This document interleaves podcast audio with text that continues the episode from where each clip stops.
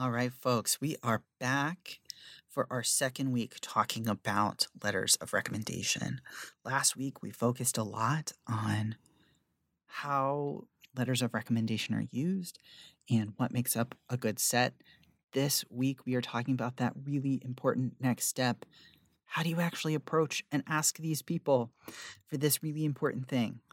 So, buckle up for this week's episode of the pod.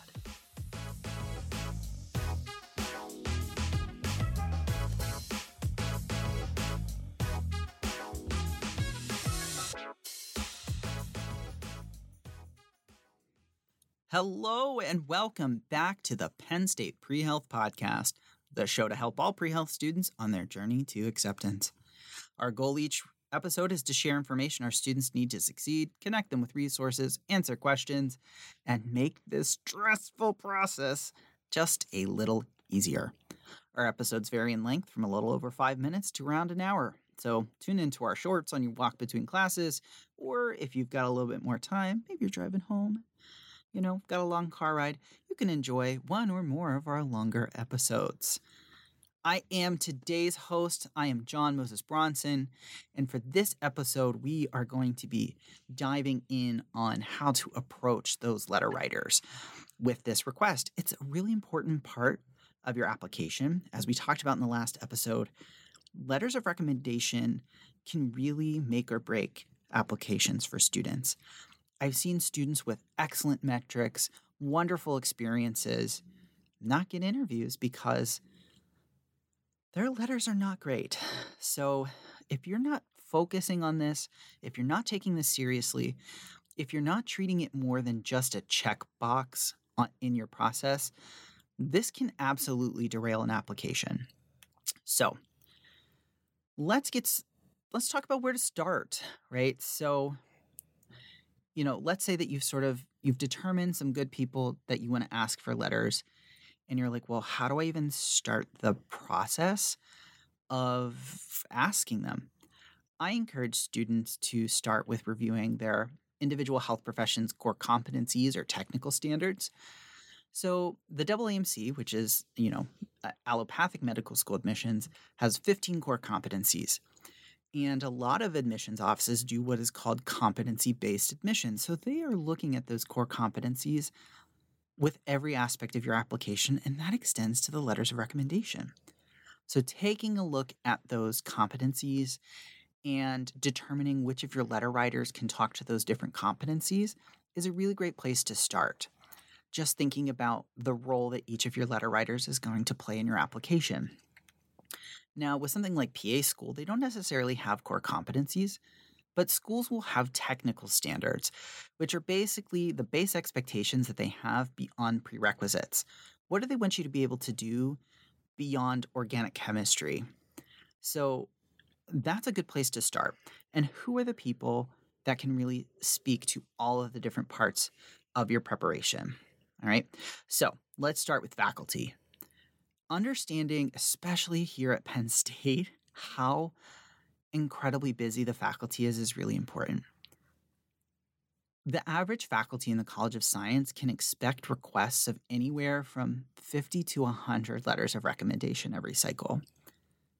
A good letter writer will spend roughly at least an hour and a half to two hours on a letter.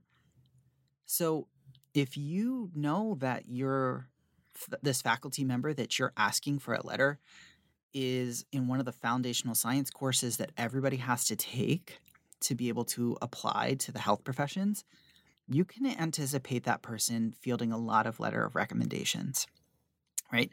If you think about it, for medical school alone, our office supports close to 300 applicants a cycle. So 300 applicants times two science letters that's a lot of science letters. And that's just our college, right? That's just science letters. And that's just med school. You know, that, that doesn't include dentistry and PA school and all these other letters.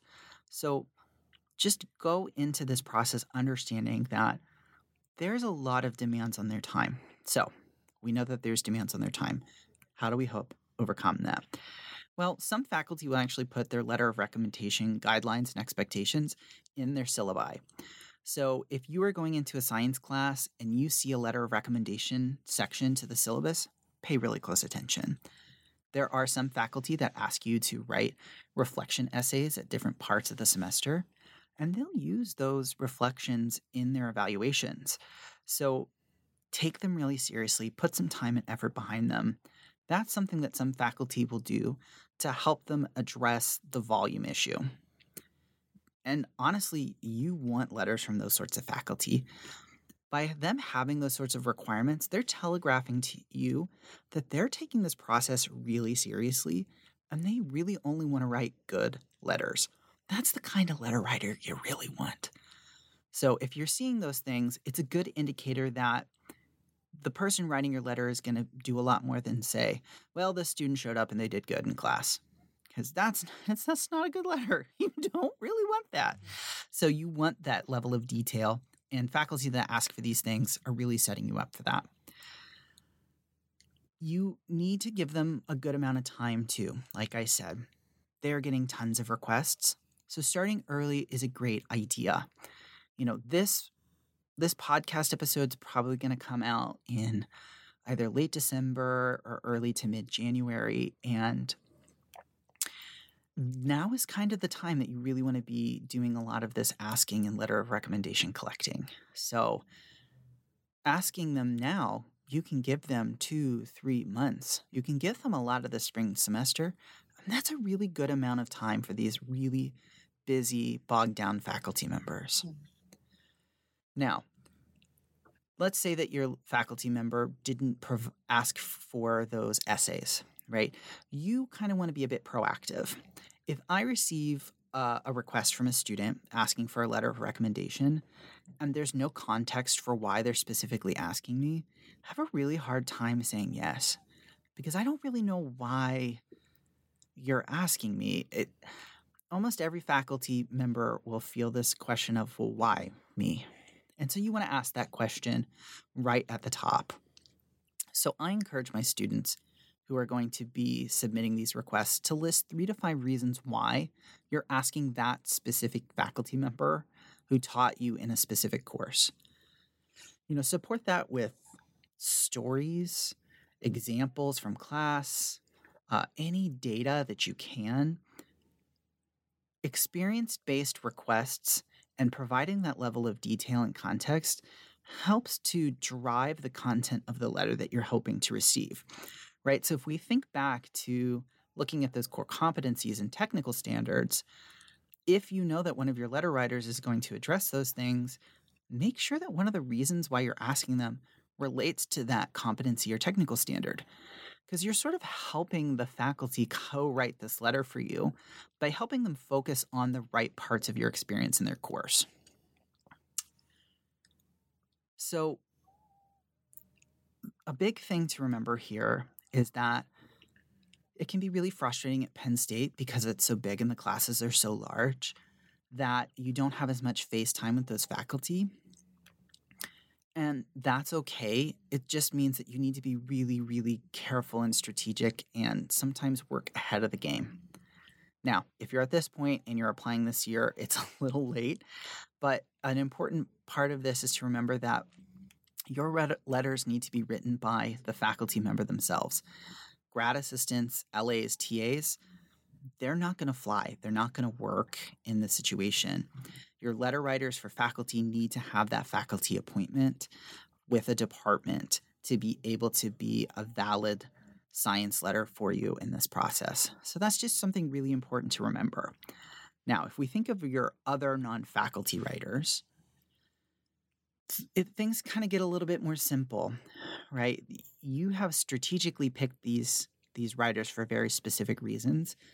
So these reasons sort of write themselves in a way that faculty letters just don't. You know, you're not going to ask um, a, a service experience supervisor to write you a letter if that wasn't a truly transformative experience, right? So likely you'll know these people better than a lot of the faculty that you're going to ask um, for letters from. So really lean into those personal relationships. Uh, and if you any of your letter writers are experiencing challenges with preparing a good letter, it's really okay to have them call our office and ask. We want to be able to provide everybody resources to do the different parts of this process really well. And if we can explain to letter writers what works well in letters, what admissions officers tend to look for, we can help in another way to just coach more people into making this process easier and better for all of our students. So, I'm going to end this week's episode here. I do want to keep this under 12 minutes. Uh, so, next week, we're going to have one more episode on letters of recommendation. And uh, I look forward to talking to you then. So, I'll see you next week on the Penn State Pre Health Podcast.